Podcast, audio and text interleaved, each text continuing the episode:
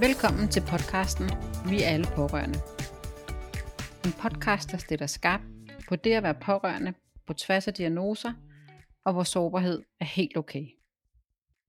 Jeg hedder Rikke, og jeg er din vært. I denne episode skal du møde Anne Farup og Sara Høst. Anne er pårørende, futurist og sangerinde. Sara er psykolog hos pårørende psykologerne. Episoden er lidt anderledes, da vi er tre i samtalen. Samtalen tager udgangspunkt i Annes historie. Hun er pårørende til en bror med et alkoholforbrug. Velkommen til dig, Anne, og velkommen til dig, Sara.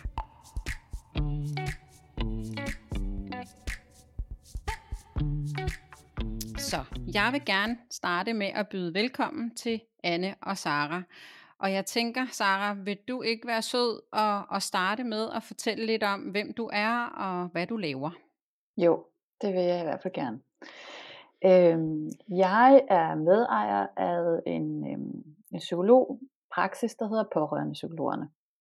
Øhm, hvor jeg sammen med min kollega Mia Forsling, sidder vi og øhm, tager imod mennesker, som øhm, bøvler med det at være pårørende. Øhm, og det kan være at være pårørende på mange forskellige måder. Øhm, vi startede med at have fokus på det at være pårørende til mennesker med senere været øhm, hjerneskade. Øhm, og så har vi sidenhen udbredt det i forhold til, at vi jo hver især har nogle erfaringer med os fra, fra forskellige områder. Øhm, jeg har arbejdet i psykiatrien tidligere, så nu øhm, ser jeg også en del mennesker, der er pårørende til mennesker med psykiske lidelser. Øhm, vi ser en del, der er pårørende til mennesker med demens, og vi ser også en del, der har mistet. Øhm, vi har bare også meget med sorg inde hos os. Øhm, og alle er velkommen hos os. Der skal ikke nødvendigvis være en diagnose, eller men dermed, hvis man føler sig berørt af at være i relation til et andet menneske, jamen så er man per definition hos os pårørende. Øhm, hmm. Så det er sådan den, det ene ben, jeg har, og så har jeg et andet ben over i en, i en organisation, der hedder Tuba, øhm, hvor hvis man er vokset op i et hjem med øh, misbrugsproblematikker, så, øhm, så kan man komme ind og få gratis terapi og rådgivning i Tuba, hvis man er mellem 15 og 25, og nogle steder 15 og 35. Så der, øhm, når jeg ikke ja. sidder hos pårørende så sidder jeg der. Ja. Så sidder du der. Jamen, mm. så har du også nok at se til. Ja. Jeg kan ret godt lide, at, I, at, du, at du nævner øh, det her med, at hos os, der er en nær relation, en pårørende. Fordi det er ja. nemlig også det, at jeg tænker, at, øh, at man, jamen, behøver ikke nødvendigvis at være blodsbeslægtet for, at, øh, for at, at, at have den her oplevelse af, at man er pårørende, eller være berørt af, af et mm. andet menneske, der, der lider eller er ramt af noget. Nej, Så øh, tusind ikke. tak. Velbekomme. Ja, ja. Ja, lige præcis. Og Anne, så vil jeg gerne høre lidt om dig, og hvad laver du sådan til dagligt, og øh, ja, og så lidt om, om dig og dit liv som pårørende. Ja, jeg hedder Anne, det ved jeg, det har du lige introduceret. Og så er jeg øh, sanger, forlovsholder, øh, og tager rundt på de danske scener og leverer noget af mig og min passion jeg fortæller også historier om livet, når det ikke er så sjovt.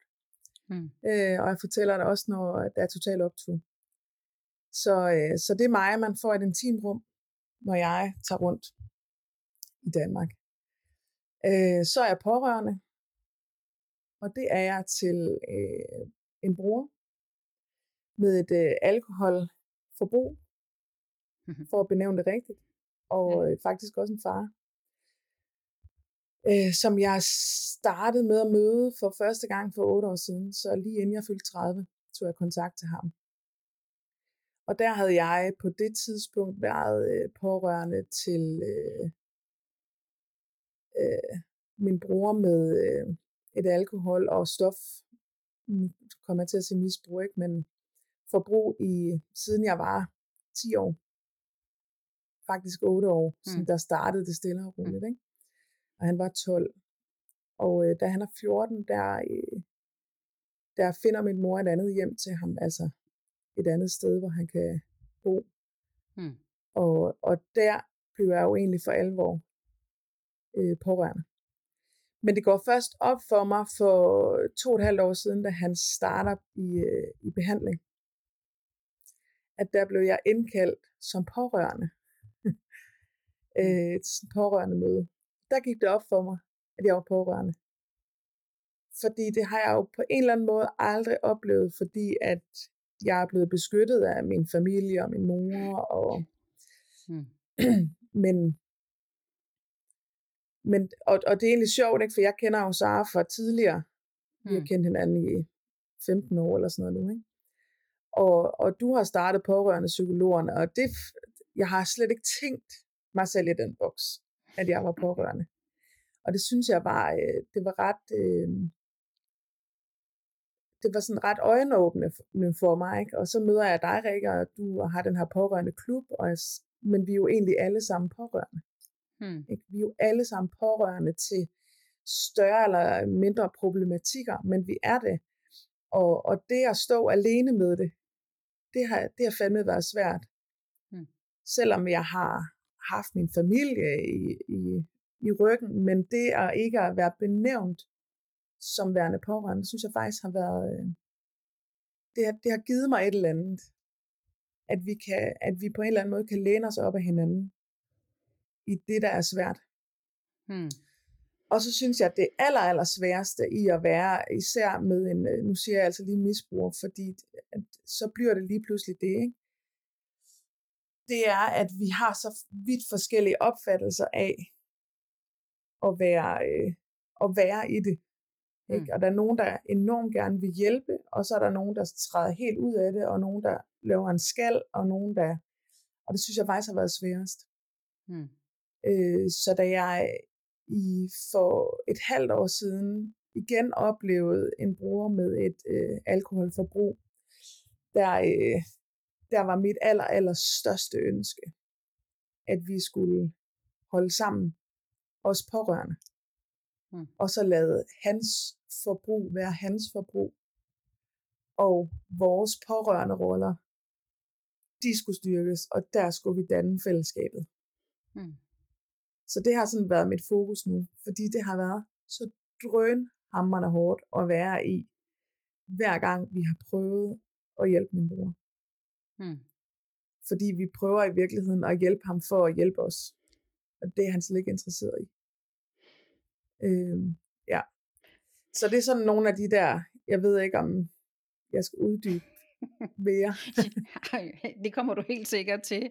Ja. Det kommer, altså jeg, jeg, øh, så jeg, jeg tager rigtig meget med her. Altså blandt andet nævner du det her med, at du har følt dig alene du har øh, ikke set dig selv som pårørende, og så den her med, at, at, at du nu har fokus på, og, øh, at, at I som familie er, er pårørende, og hans øh, sag er hans sag. Altså det, det, det er ham, der ligesom skal dele med det. Øh, de tre ting, tænker jeg, handler øh, rigtig meget om det samme. Øhm, øh, det vil det i hvert fald, altså det har det i hvert fald gjort for mig. Øh, jeg har selv haft det på nøjagtig samme måde. Altså jeg har været pårørende i over 20 år, og det gik først op for mig sidste år, da vores ældste søn landede med en, øh, med, med en hjerneblødning øh, i 2020. Så, øh, så, så jeg kan i den grad sætte mig ind i, øh, hvordan du har det, og jeg synes det er mega sejt øh, med det her nye fokus. Øh, det vil jeg rigtig gerne høre mere om, men jeg tænker, Sara, hvad, øh, hvad, hvad tænker du om det, Anne siger her? Mm. oh. Jeg tænker jo, øh, ligesom, ligesom dig, der, altså det er jo, du har fat i mange af, af essenserne, Anne, men, men lige præcis det der med at, at mm. få, en, få benævnt, hvad er det, jeg bøvler med? Ikke? Hvad, hvorfor, hvorfor er det, at det her det er svært? At det har så stor betydning for, at vi kan begynde at håndtere det. Ikke? Det her med, når, når, når vi mm. benævner tingene ved deres navn, når de får et navn, jamen så har, kan vi også på en eller anden måde øh, begynde at placere det i vores øh, system. Ikke? Altså, hvordan kan jeg håndtere det her, hvis jeg ikke engang ved, hvad det er? Ikke? Mm. Så bare det der med, at, mm. at, vi kan, at vi ved, hvad vi kan kalde det, øh, det er jo starten på, mm. at vi mm. kan begynde at håndtere det. Ikke?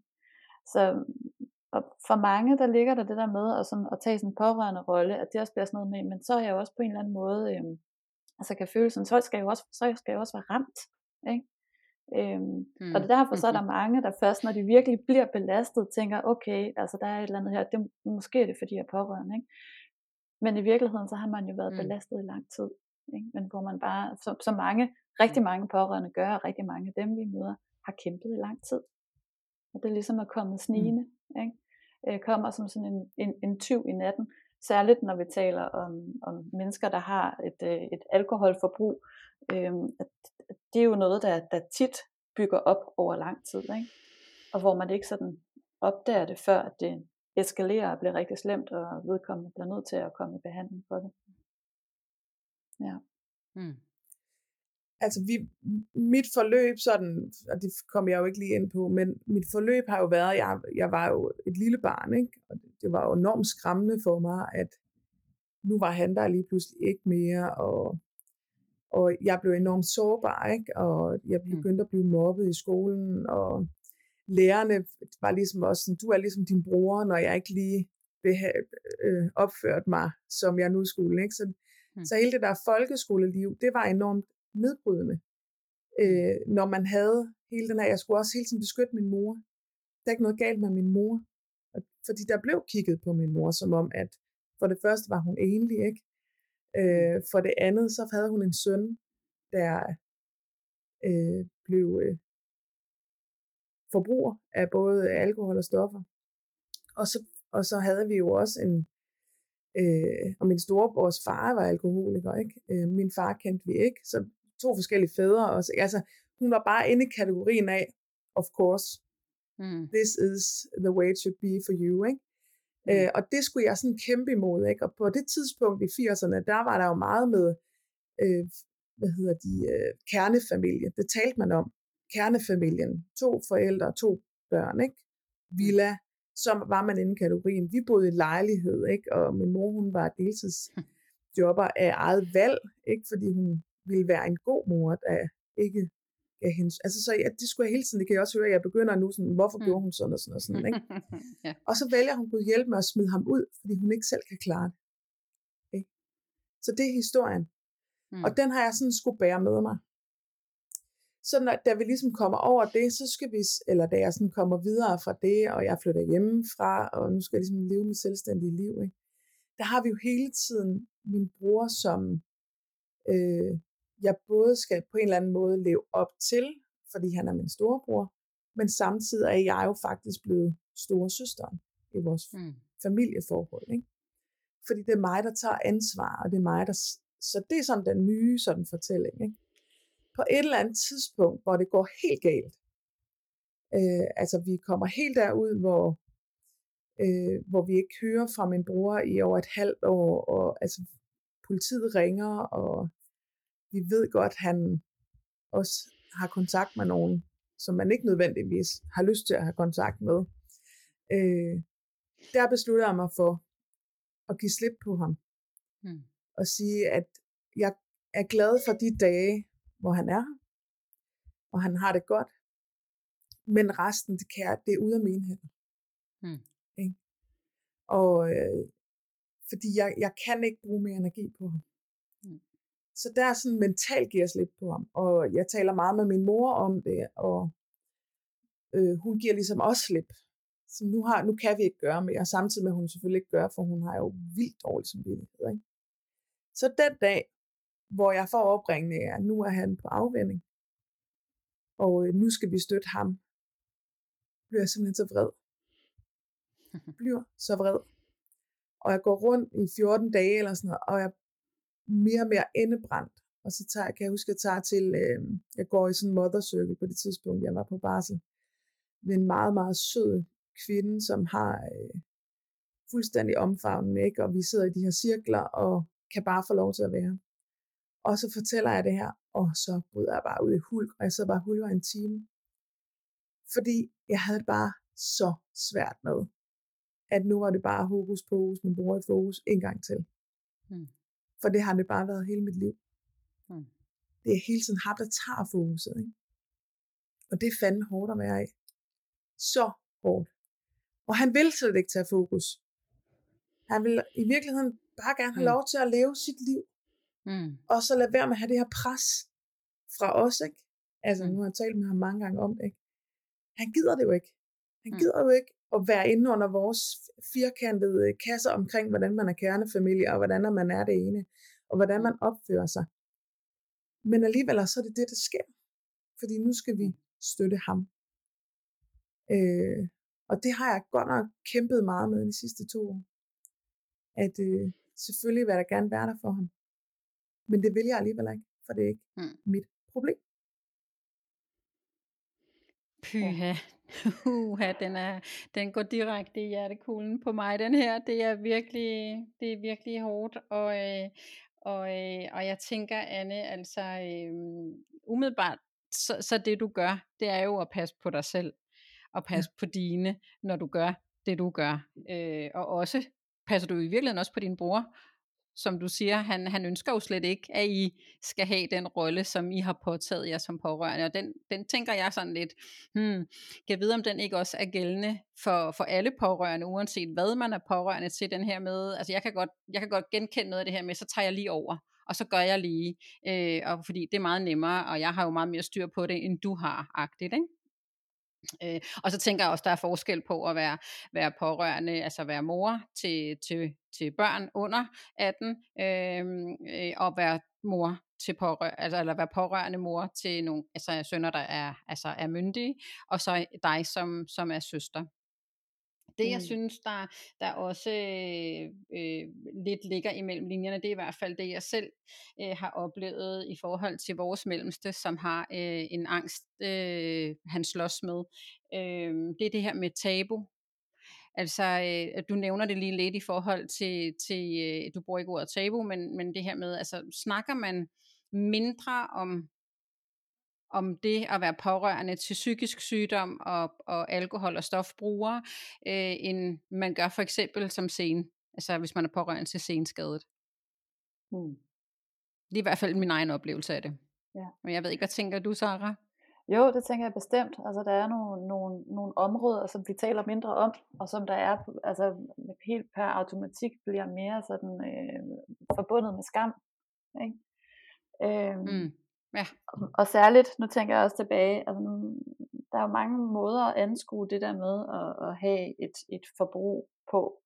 Øhm, der er mm. mange, også i kræfter, at der findes mange forskellige former for behandling, og at vi faktisk ikke sådan helt ved præcis endnu også, hvad det Altså, der er ikke så meget viden omkring det på samme måde, som hvis øh, vi får kræft, for eksempel, det er der, er der rigtig meget sådan hands-on viden om, hvad det er for noget. Ikke? Mm. Hvorimod med misbrug altså mm. der, og forbrug, der er vi ikke så kloge på endnu, hvad det egentlig handler om. Altså sådan helt på samme måde. Så derfor mm. så er der også mange forskellige sandheder omkring det. Ikke? Og på den måde, så bliver der også en, en eller anden form for forvirring omkring det. Og det har været forbundet i mange år med det der med at være sådan lidt subsistensløs, øh, sidde på en bænk. Øh, ikke?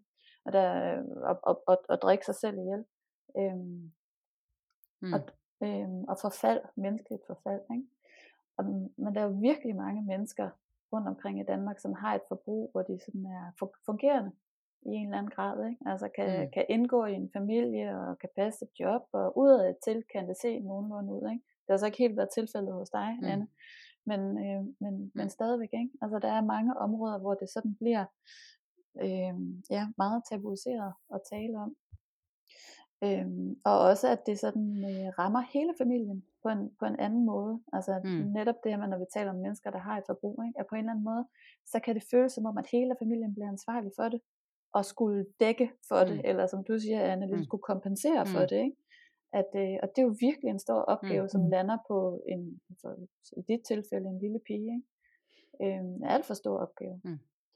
Og det er også noget af det, som vi, altså, vi tit fokuserer på her hos os, det her med, hvad er det egentlig for en, en relation, man har? Fordi en ting er, at man er pårørende, men det er også noget med, altså, hvordan er man pårørende? I forhold til, at som, som forældre har du et andet ansvar, men du har også en anden indflydelse, end man for eksempel har som søskende.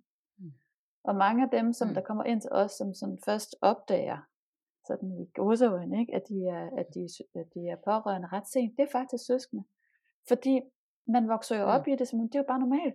Det er jo sådan, det er. Sådan er min bror, mm. sådan har han altid været. Mm. Sådan er vores familiekultur.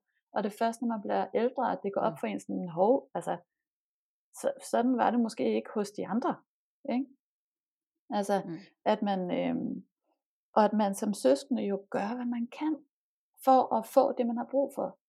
Man har brug for sine Mm. forældres opmærksomhed og kærlighed og omsorg, og så, så, så pakker man sig selv lidt sammen, ikke? Når bror han laver problemer og så videre, men så må jeg hellere lade være med at lave problemer selv, så må jeg hellere opføre mig godt og pænt, sådan så jeg får noget af den opmærksomhed, jeg har brug for. Ikke?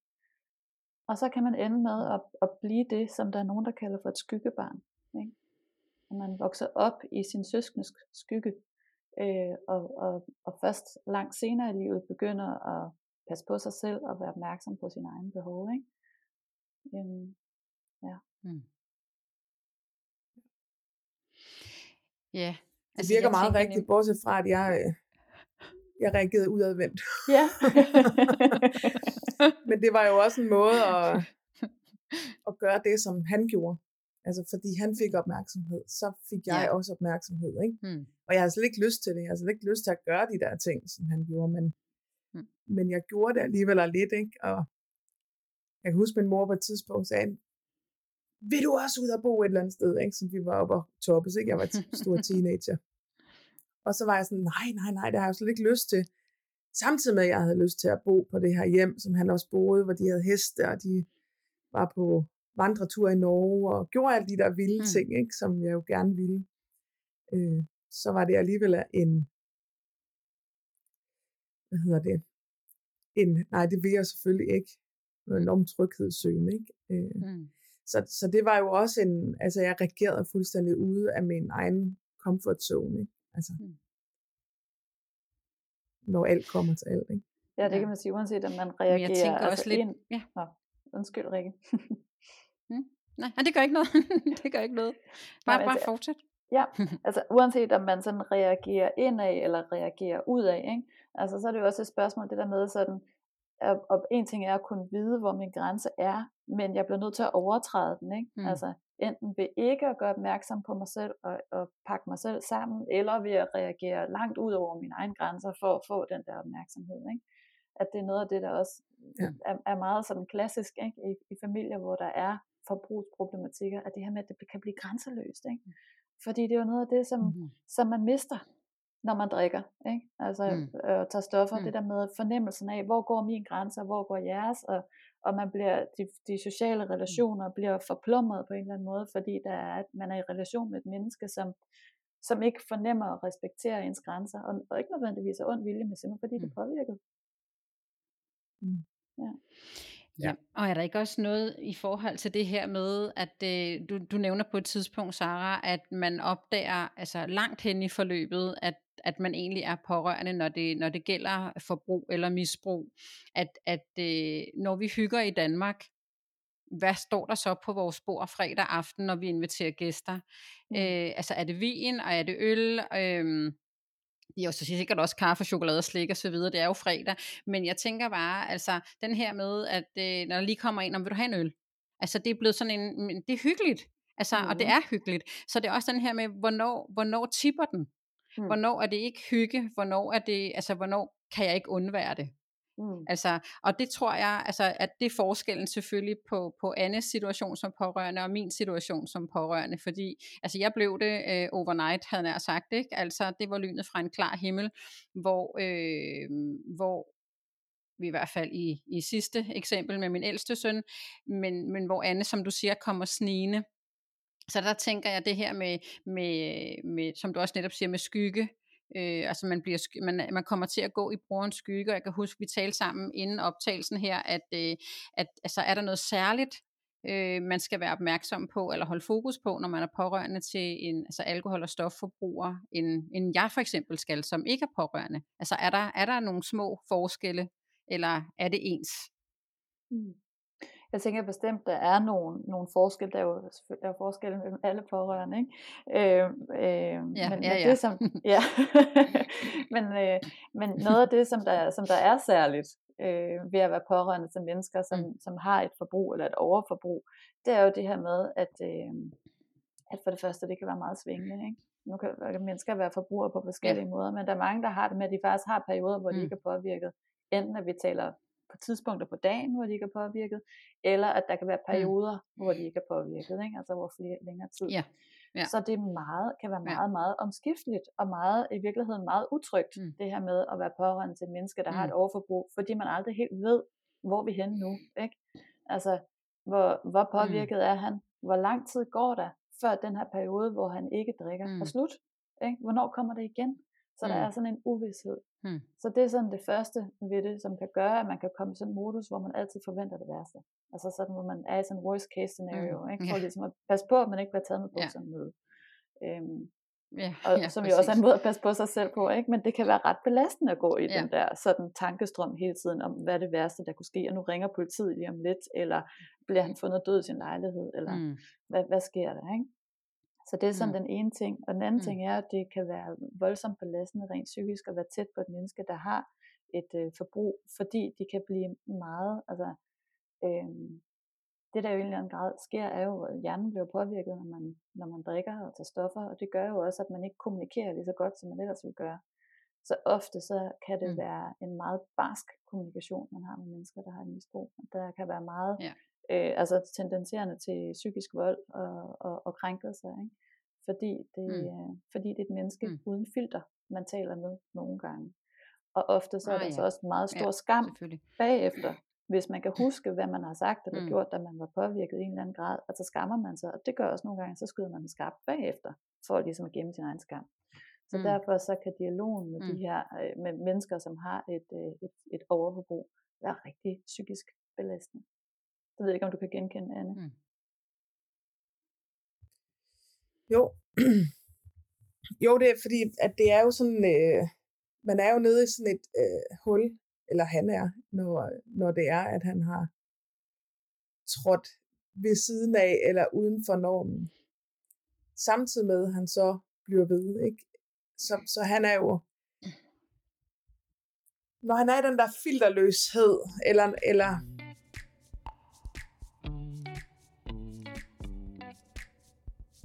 når vi når vi taler, når jeg taler med ham omkring de her ting, så projicerer han jo sindssygt meget af hans energi over på mig, ikke? fordi den er så vild.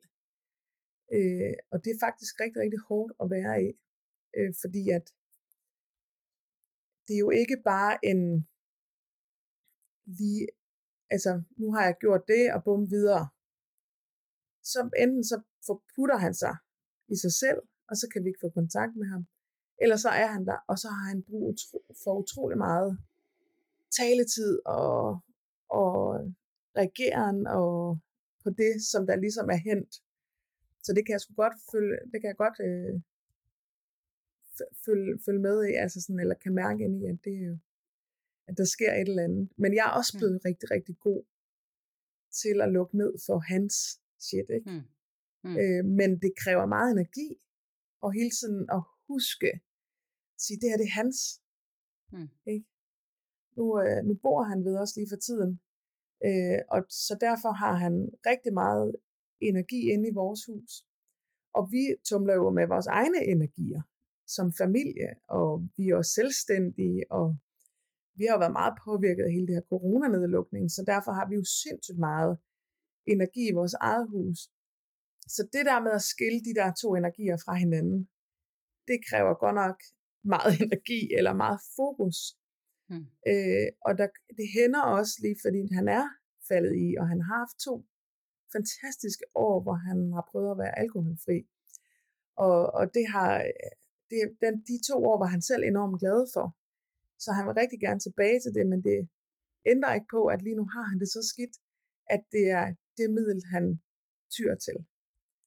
Øh, og det taler vi selvfølgelig meget om, og, og, og heldigt for ham, så er jeg jo blevet rigtig god til at tale om sådan nogle ting.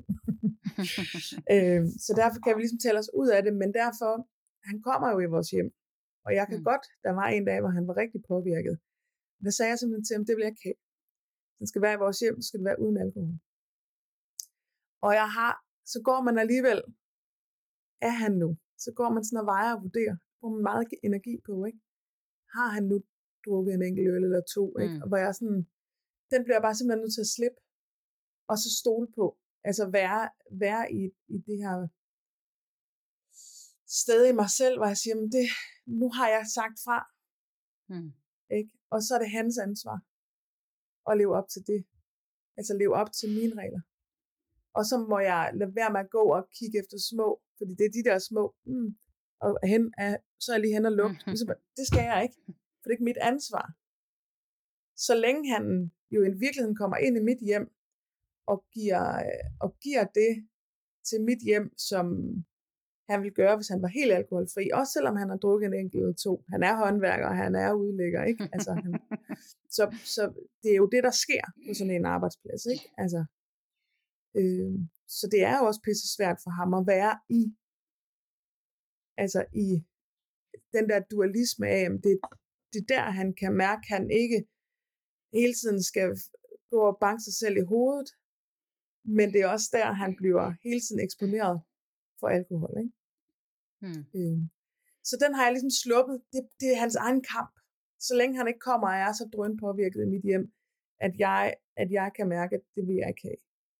Så jeg har ligesom givet ham et spillerum, hvor han hmm. øh, godt kan drikke en enkelt øl eller to, uden jeg behøver at bruge energi på det. Giver det mening? Altså, jeg, det hmm. bliver jeg nødt til at være. Altså, ellers kan jeg ikke være i det. Hmm. Så det er også en måde for mig, at, fordi at vi har, jeg har en bror, der er alkoholiker. Det vil han være hele hans liv, uanset mm. om han er alkoholfri, mm. eller om han er, er med alkohol. Ikke? Mm. Så, og, og, og han, han er min bror. Altså, jeg kan sgu ikke slippe ham. Jeg kan ikke slippe ham som bror. Uanfægtet, hvad han vælger at gøre med sit liv. Så kan jeg ikke slippe ham. Det vil jeg heller ikke, det er jeg ikke interesseret i. Så jeg må finde et leje, hvor han kan være en del af mit liv. Og så, øh, uanset om han har alkohol eller ej. Og så må jeg sætte min grænse. Og så være tro med min grænse. Ikke? Mm. Mm. Så hvor går den grænse, Anne? Hvordan, hvordan har du ligesom fundet ud af, hvad er den? Altså hvad er den ligesom defineret af, den der grænse? Fordi det handler ikke om genstanden. Og det er jo egentlig meget godt, fordi så skal du igen og holde øje. Ikke? Altså, men hvordan definerer du så, hvad grænsen ja. er? Øhm, altså min grænse er, at hvis han kommer i mit hjem og er påvirket, så vil jeg ikke smide ham ud, medmindre han er ubehagelig. Men jeg vil sige til ham, det er ikke i morgen, det her det kommer til at ske. Altså, så min grænse er, at jeg vil ikke, det skal ikke gå ud over energien. Og det kan jeg jo tydeligt mærke, når det gør, ikke? Altså, øh, og, og den dag, hvor han kommer var meget påvirket, og han har drukket to øl, ikke? Hvor jeg sådan, ah, det, jeg ved godt, men det, det, det tror jeg simpelthen ikke på, fordi at i løbet af aftenen bliver han mere og mere filterløs, ikke? Altså, og bliver mere med diskussionslysten. Altså, det, og det vil jeg ikke. Men jeg har også sagt til ham, han må tage et valg. Altså, du bliver nødt til at tage et valg omkring, hvad det er for et liv, du vil leve. Fordi ellers har vi ikke, og det er jo netop den der, den kommer ud i, ikke, øh, Så, Så er det, man ikke har noget at forholde sig til. Da han var, da han var fullblown alkoholiker, det havde vi noget at forholde os til. Så vidste vi, når, man, når han ikke kom, så var det fordi, at han var, han var så langt nede, at det, det ville han ikke byde os. Ikke? Så det er jo det, der er valg. Det, altså, det skal han jo også tage. Jeg skulle sgu ligeglad med, om han drikker. Det må han gerne. Hmm. Men han skal ikke være i mit hjem, når han er, øh, når han er ude af trit med sig selv. Det vil jeg ikke.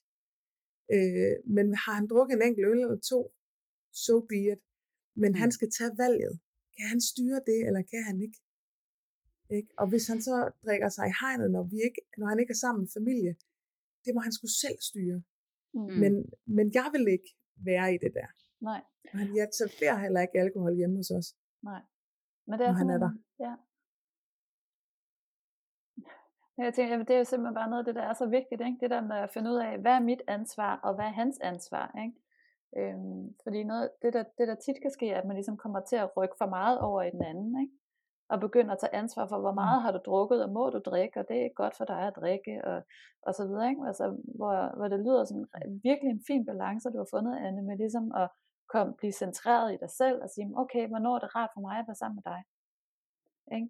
Når du, mm. Jeg kan godt være sammen med dig, når du har drukket en øl eller to, for du kan stadigvæk godt være rar at være sammen med. Du kan stadig godt bidrage med mm. noget godt til vores familie, men når jeg mærker, at det bliver ubehageligt for mig at være sammen med dig, så er grænsen gået. Så kan vi, så kan vi ikke være med mere. Ja. Ikke? Og ligesom at, at rykke ansvaret hjem til sig selv, som du gør. Ikke? At sige, hvad har jeg brug for i det her? Hvordan kan jeg være i det her? For så går det hen og bliver langtidsholdbart.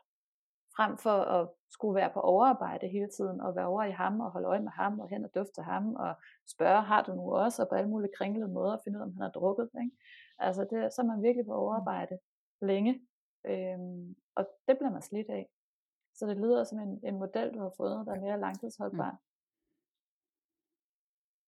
Og det er jo selvfølgelig lettere for mig, fordi at han ikke bor, nu, nu er han på besøg i vores hjem og overnatter øh, tre dage om ugen, men jeg kan altid sige til ham, find et andet sted at bo.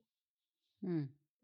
Det har jeg også sagt til ham, du må gerne få en sovepose med om morgenen, og så hvis du kan mærke, ved du, jeg, kan ikke, jeg kan ikke rumme mit liv lige nu, og det er den eneste vej, du kan finde, det er, det er at ty til alkoholen, så må du tage på campingplads, eller booke dig ind et sted. Altså ja, men du skal ikke komme hjem til os.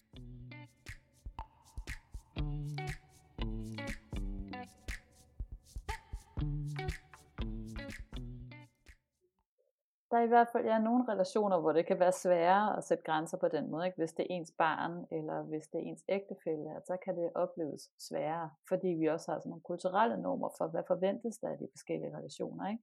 Hvor man siger, som søskende, der er jo i en eller anden grad ligestillet i forhold til ansvar. Det burde de have været. Ikke? Der har været en periode, hvor du har taget mm. lidt noget mere ansvar. Ikke? Øh, men det var også hårdt for dig. Ikke? Hvor man siger, nu mm. har du sendt ansvaret hjem til ham så I igen kan være ligeværdige i det. At tage lige meget ansvar på ja. hver især jeres. Ikke? Ja, det giver god ja. mening. Ja. Ja, det giver sindssygt god mening. Altså, jeg tænker, altså, jeg tænker også, i, altså, hvad, hvad gør du så i hverdagen, Anne, for at være så klar øh, i, din, altså, i din holdning og i din kommunikation? Altså, hvad gør du for dig selv, øh, for at du kan blive ved med at holde fast i den der? For jeg tænker, det er jo også altså selvfølgelig øvelse gør mester, men, men jeg tænker, der har også været en vej derhen, som jeg tænker kan inspirere øh, lytterne her. Øh, hvad, gør du noget bestemt hver dag, eller altså, har du sådan, når du står op, så gør du altså, noget for dig, for at stå i det som pårørende til din bror? Nej, jeg, altså jeg tror, jeg er meget, øh, fordi vi er selvstændige, og jo står i, i egentlig har vores egen, altså jeg er ligesom fyldt op mm. med mit eget lort. Ikke? Mm. Jeg skal kåbe med og finde en god veje med og sådan noget. Ikke? så, så er der ligesom bare heller ikke plads til ham. Så det, så det er jo bare sådan en helt naturlig grænse, mm. der bliver sat. Ikke? Og så har vi jo været derude, hvor, hvor jeg sagde, jeg har skåret ham væk følelsesmæssigt. Altså ansvaret for ham, det er væk. Mm. Det er, jeg kan ikke gå rundt og, og og prøver at hele ham for at undgå det måske uundgåelige. Ikke? Mm. Altså, det, det, det er jo ikke, det kan jeg ikke, altså det er ikke, det, det bliver jeg i hvert fald drænet af, det tror jeg, vi alle sammen vi gør. Mm. Undskyld. Øhm, men øhm, og, og det at så stå lige pludselig i den der modpol også, ikke? Altså, hvor, vi er, hvor han lige pludselig så er alkoholfri, og så skal vi til at lege familien Danmark, eller sådan, du ved, mm. hvor jeg bare sådan, det er jo for helvede eller ikke den, vi er vel. fuldstændig latterligt, ikke? Altså, og lad ham nu bare have lov til at hele sig selv, ikke? Lad ham nu bare mm. få lov til at være sig selv.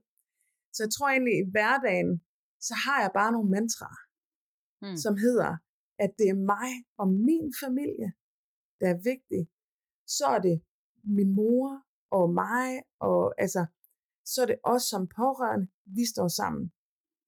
Vi skal være enige. Mm. Hvis vi ikke er det, hvis vi begynder at modarbejde hinanden, og det kommer vi til, fordi at han projicerer så mange ting over i os, eller vi lader os projicere, kan man godt sige det, så at vi lader, lader ligesom også nogle ting påvirke os i forskellige grad. Ikke? Øh, og, og det går jo også ud over vores hverdag, i den forstand, at, at det har da også gået ud over min forretning.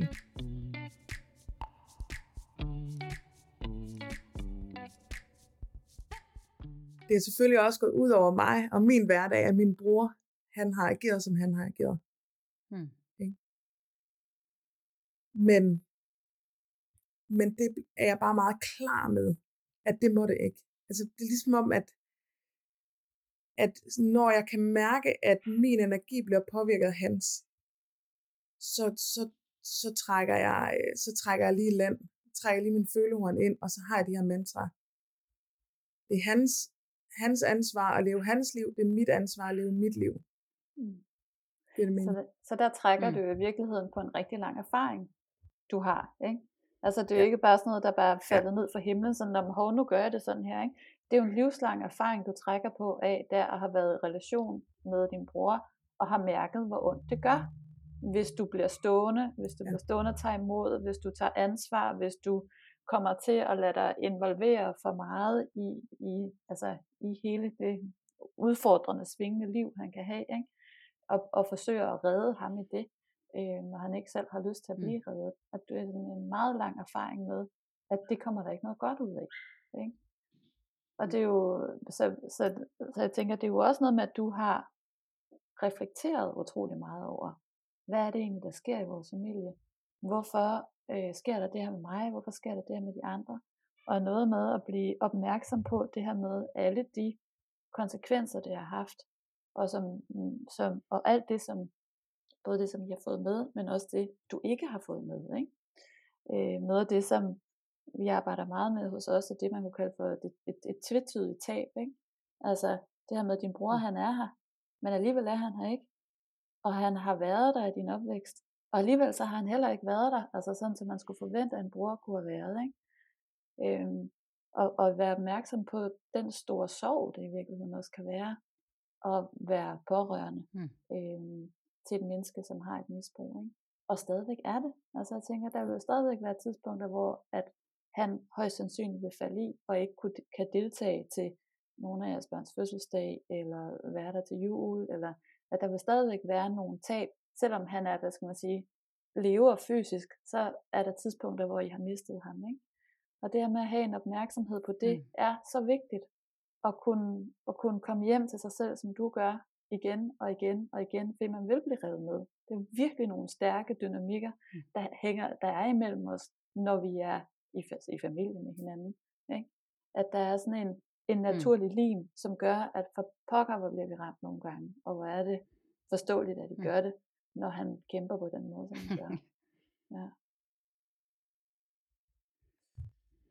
Yeah. Og vi har også, altså jeg, vi har også sådan en, øh, jeg har stoppet med også at have, altså jeg har egentlig aldrig, jeg har aldrig, jeg har altid været god til at tale om, om min brors øh, forbrug, og, men jeg har,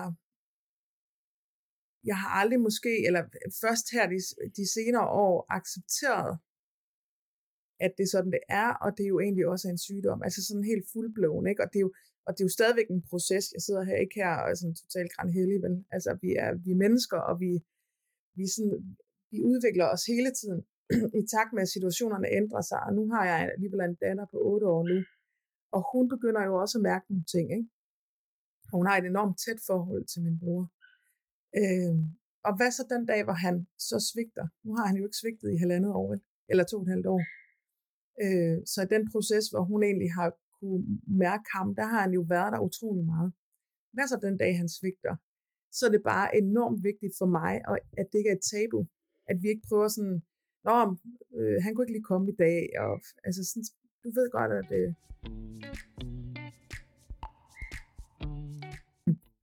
du ved godt, at han har det ikke godt i dag, og derfor... Mm. Øh, ja. Og derfor er han her ikke. Og det er enormt vigtigt. Også fordi, altså som jeg mærker mere og mere, ikke også, det er jo, der er så mange, der har et højt alkoholforbrug. Og, mm. vi, og vi, øh, vi lukker det ned. Ikke? Da, da vi kom op til det der, øh, det der hjem, øh, hvor han var på, eller det der afvendingshjem, så kom, blev vi jo kaldt ind, fordi vi skal tale om, hvordan vi kan støtte op omkring ham. Og jeg sidder bare og kigger rundt på alle de her, det var børn, det var ægtefæller, det var øh, søskende, det var forældre. Og jeg sad bare og kiggede på nogle mennesker, der bare var fuldstændig i sorg. Ikke? Altså det var måske første gang, det var gået op for dem, at de, at de havde, øh, at der vidderligt var et problem her. Ikke? Og, jeg, og jeg kiggede rundt og tænkte, det er simpelthen ikke pas, at vi sidder så mange mennesker. Det var jo både rige folk, det kom i Audi'er, og det var øh, nogen, der kom på, øh, med tog, ikke? eller en taxa. Altså du ved,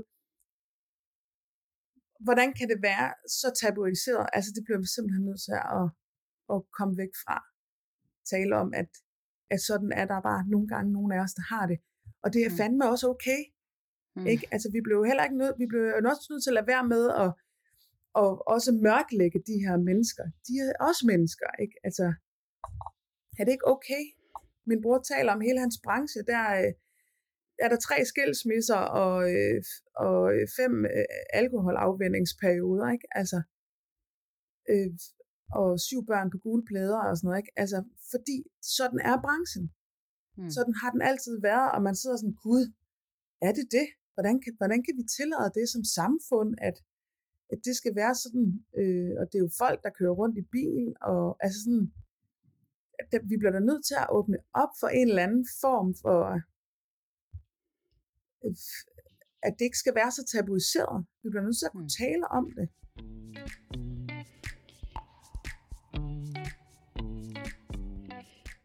Øh, ja, men jeg, jeg har egentlig bare en tanke omkring, at vi skal ikke tabuisere øh, overforbrug, fordi at det er en del af vores kultur her i, Mm. i Danmark og Norden sikkert også, og hele verden måske, og har altid været det, og derfor, hvis vi, hvis vi ligesom bare kan acceptere, at det er sådan, det er, så bliver det også lettere for os pårørende at være i det, mm. fordi vi behøver ikke at gå rundt og skjule noget.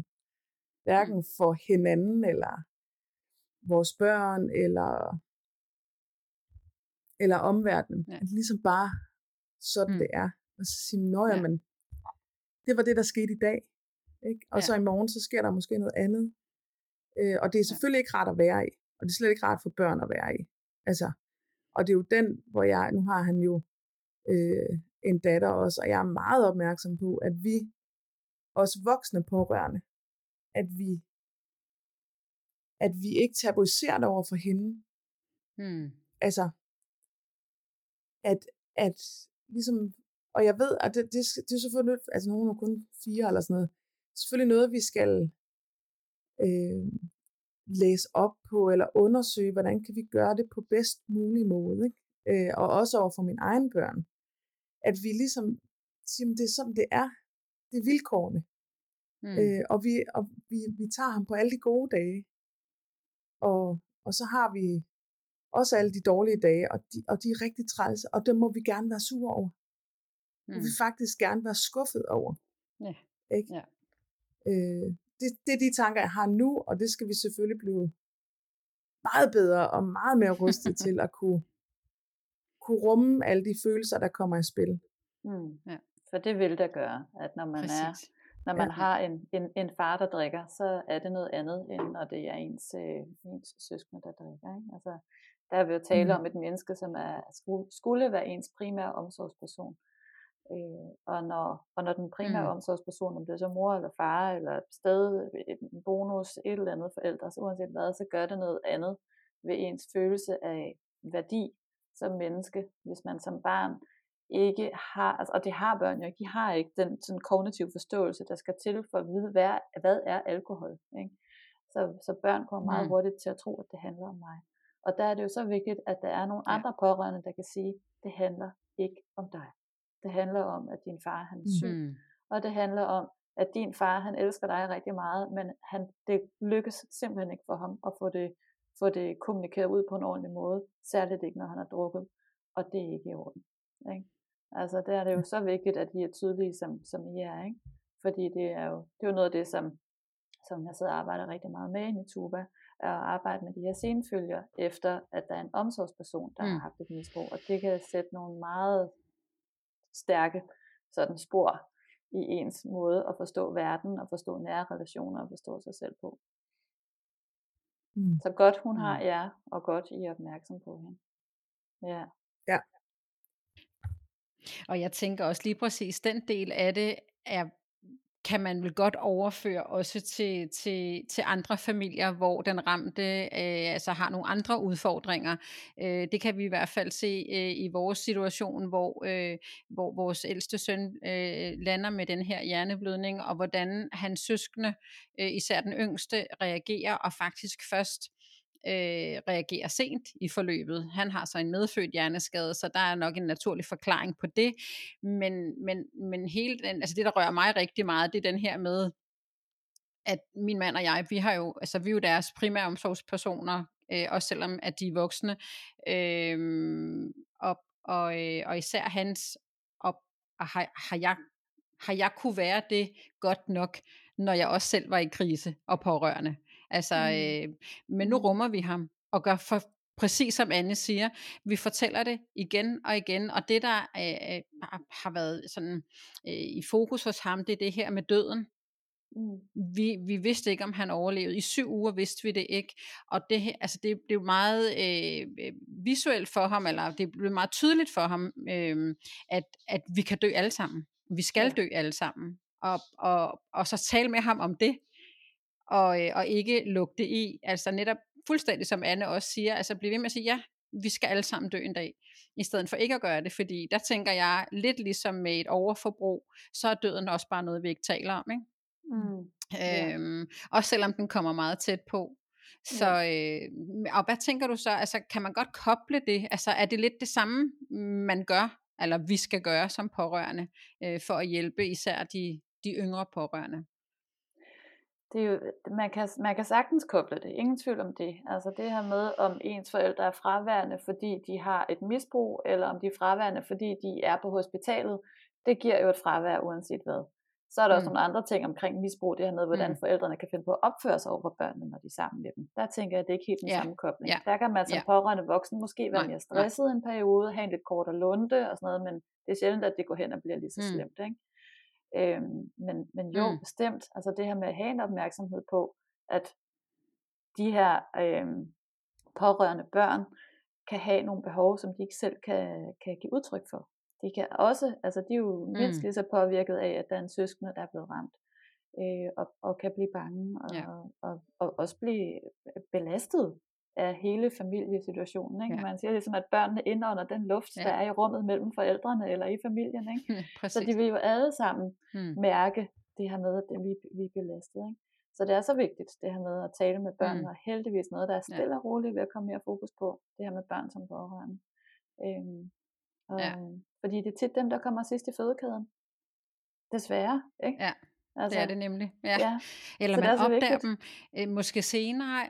Ja, ja. ja. Jamen, det er jo det, og man, altså, øh, altså fokus er, eller har været i hvert fald i, i mange familier øh, et andet sted. Altså det er jo den her, øh, som jeg i hvert fald taler meget for, man skal huske at tage iltmasken på først, for mm-hmm. at kan være der for de andre. Hvis man ikke husker det, det er også derfor, jeg ligesom spurgte Anne, hvordan gør du så i din familie? Fordi hvis ikke Anne husker at tage den her iltmaske på, så kan hun ikke stå sådan, som hun gør, hverken over for sin, sin børn, sin mand, eller sin bror og mor, og, og hvem det er, hun, øh, eller hun er der for.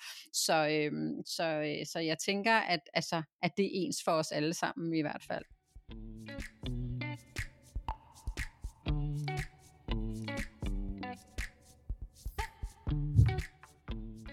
Den her metafor med iltmasken, den kender jeg jo rigtig godt. Vi bruger den også meget inde hos pårørende psykologerne, men jeg synes, ja. der er en vigtig pointe i forhold til det her med, at det er jo en metafor, vi kender fra krisesituationer. Ikke?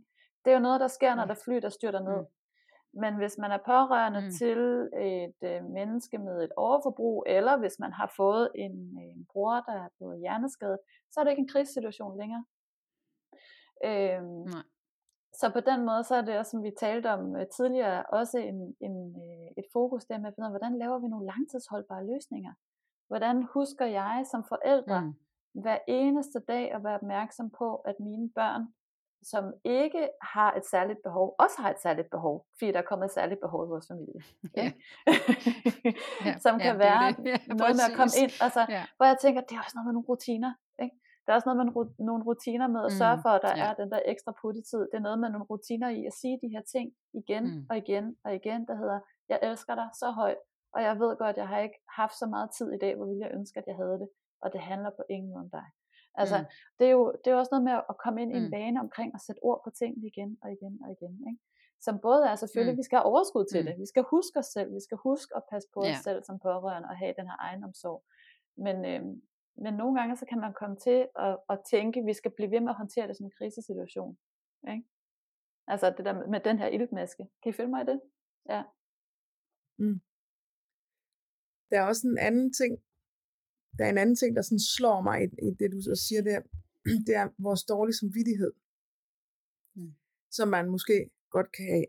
Og den, øh, den skal man, nu siger jeg, altså være rigtig god til at slippe.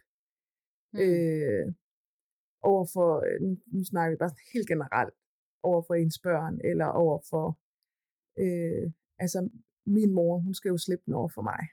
Ikke? Ja, hun skal mm. også slippe den over for min bror. For det er, der ikke, det er der ikke nogen grund til. Altså jeg bliver bare mere frustreret over, at jeg også skal tage vare på hendes følelser. Fordi mm. hun har dårlig samvittighed.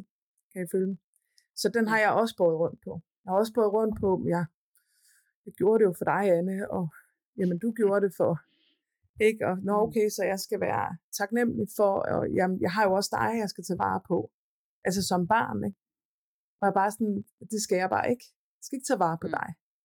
Vel, vi, kan, vi skal selvfølgelig rumme hinanden, men jeg skal ikke tage vare på dig, og din, din dårlige samvittighed over, at du ikke kan være der over for mig. Så vær der fuldblåen over for mig 10 minutter om dagen, mm. hvor du bare virkelig giver mig energi, ikke? i stedet for, at jeg skal bære din dårlige samvittighed. Det er den ene. Den anden er også, øh, ej, den, nu havde jeg den lige på tungespidsen. øhm, jo, det, det der med, vi er også andet end, altså jeg er jo også noget andet end pårørende, ikke? Altså, Præcis. jeg er også noget andet end min familiestruktur. Øh, og det gik faktisk op for mig, vi har jo hele tiden tænkt om, vi er også sådan en familie, du ved, lavindkomst, og vi har jo heller ikke, og Øh, både min bror og min far er alkoholiker, ikke? Altså sådan, du ved, vi kører bare sådan, og min, min for, morfar var også alkoholiker og sådan noget. Så gik jeg lige sådan en, øh, en generation længere tilbage. Der var min, øh, min morfars mor. Hun havde jo byens fineste restaurant. Hun var, øh, hun var den, der kørte det hun var den kvinde, som bare, øh, de havde røven fuld af penge. Ikke? Min, min far, eller min morfar, han var faktisk også den, øh, han var byens grønhandler. Ikke? Altså du ved, det er jo også min historie. Mm. Ikke? Så det kan vi godt. Vi kan andet, end at være den der øh, offerfamilien. Mm. Ligesom kan, føle, kan I føle mig i det? Altså, så man også husker mm. at tale sæt alt det gode, vi også er. Alt mm. det gode, min bror også er. Alt det gode, som, altså, så vi hele tiden også prøver ligesom at fokusere på alt det, vi også har, som er godt. Øh, og som man kan spejle sig selv i på en anden måde. Ja, mm. det tænker jeg, det er en rigtig god strategi, og, altså for netop at kunne, øh, kunne holde ud og være, og for at og netop kunne nå til den accept, som det lyder som du også er nået til, Anne, af at det her det er tingens tilstand. Men oftest før at man kan det, så bliver man nødt til at anerkende den uret, der er blevet gjort. Ikke? Som er den oplevelse, som jeg mm-hmm. tænker, du havde, da det gik op for dig. Nu skal jeg sidde her, og nu skal jeg støtte, efter at vi har været slæbt igennem alt det der. Efter vi har været der, efter han har mm. svigtet os, efter han har skældt ud på os, efter at han har taget alt det fra min barndom, så skal vi for pokker også sidde her og støtte op. Ikke? Og der, jeg tænker, du kan komme mm. til den accept, fordi du har været igennem den erkendelse af, det her det har været drøn hårdt, det har kostet, det har betydet tab, det har betydet sorg, det har betydet vrede, det har betydet alle de her grimme følelser, som vi normalt ikke må, må vise. Og dem har du givet dig selv lov til at mærke, og se og hive frem i lyset, mm. og også råbe ud fra nogle tagtoppe. Ikke? Øhm, så den har fået lov til at få sin plads. og når uretten har fået sin ja. plads, når vi er blevet hørt i det, så kan vi nemmere nå til en accept som gør, at det til at holde ud og være med. Ja. Det fordi man, man kan mm. nogle gange godt få lyst til at sige, Nå, men så skal vi bare, så skal vi bare acceptere, så bliver alting godt, så skal vi kigge på alt det positive, ikke? Men så bliver jeg nødt til sådan at være sådan lidt uh, hende, der hiver uh, Svend Brinkmann frem, ikke? og siger sådan, vi bliver også lige nødt til at tage nej-hatten på nogle gange, før vi kan blive positive. Ikke? Ja. ja. At det er sådan en, en, en, en ja. følelsesmæssig proces, vi må mening. igennem. Ja. Ja, ja. Fordi jeg skulle da godt være nogen, der kom til at sådan, ja, nogen, der kunne komme til at slå sig selv i hovedet, men hvorfor kan jeg ikke bare acceptere det? Ikke? Hvorfor kan jeg da ikke bare kigge på alt det gode, ja. der er så meget godt? Ja. Det kan man også godt, men jeg bliver også bare nødt til at mm. anerkende det andet, der også er der og har påvirket en. Ikke? Ja. Ja. Ja, ja. ja. Og ja, det er en god pointe det er en mega god pointe, og jeg tænker også, at øh, vi er garanteret fortsætte de næste fire timer, fordi det her det er mega spændende. Jeg tænker, at vi er ved at være nået til der, hvor at øh, de damer hver især skal kan komme med et godt råd, eller en, altså, ja, til vores lyttere, som, som I gerne vil have, at de skal bære med sig fra, fra den her time, vi har haft sammen. Øh, jeg tænker, at vi starter med Anne. Øh, om Uh. du har noget. Uh, ja. Et godt råd. Øh, Ja. Ja, bliv, øh, vær tro med dig selv, ikke? Altså, Ja. og, og i virkeligheden acceptere, og det er jo så også pointen af alt det, som Sara lige kom med. Ja, det skulle okay faktisk at være vred over, at man er blevet uretfærdigt, øh, eller har været i noget uret. Det er lidt mere Mm. fint sagt. øh, fordi det er jo ikke, fordi han har lyst til at behandle os på den måde, vel? Så, men, Mm. Men det, er, det har sgu været, øh, det har været lort at være igennem, og er det stadigvæk. Men det er, øh, det er også lyst, og jeg kan også, altså det har sgu også gjort mig stærk, ikke? Altså det skal vi også Mm. huske. Det har øh, godt nok gjort mig til et øh, menneske, der kan rumme rigtig, rigtig mange ting, og andre sover Mm. mm. på en helt anden måde, end hvis jeg ikke havde oplevet det her. Mm. Så, ja.